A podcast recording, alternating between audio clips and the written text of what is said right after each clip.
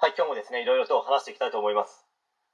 え今回はですね、NHK 土曜ドラマ、ひっこもり先生、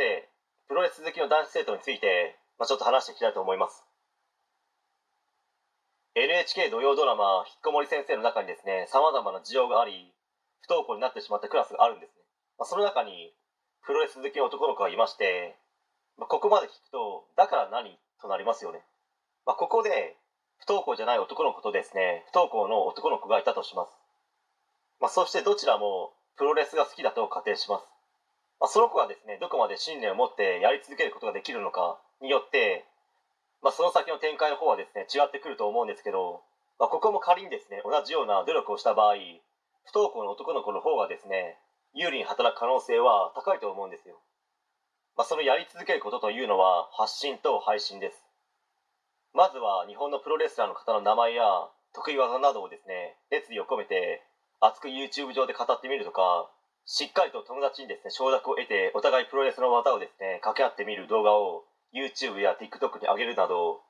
まあ、ここで注意しなければいけないのがですね、まあ、その動画を見た人が自分も技をかけてみたいと思いですね弱い立場の子に面白がってまやってしまうというようなですね完全にいじめにつながるようなこともですねあるかもしれないですのでまあ、そこは注意喚起をするなど、ま、しなければいけないと思います。まあ、そしてその後はですね、プロレスラーの方に取材をしたり、まあ、実際にですね、ハンデありで、プロレスラーの方と戦ってみる動画を上げるなど、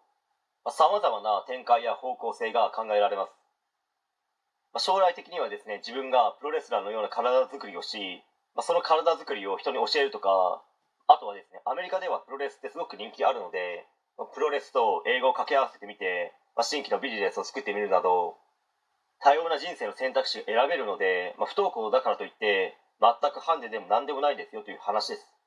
しかもですね不登校の子の方が人の気持ちが分かりますしこれからの時代は共感という部分が一つのテーマにもなるほど重要になってくると思いますので、まあ不登校だからといって全く劣等感などをですね感じる必要性はないですという話でもあります。はい、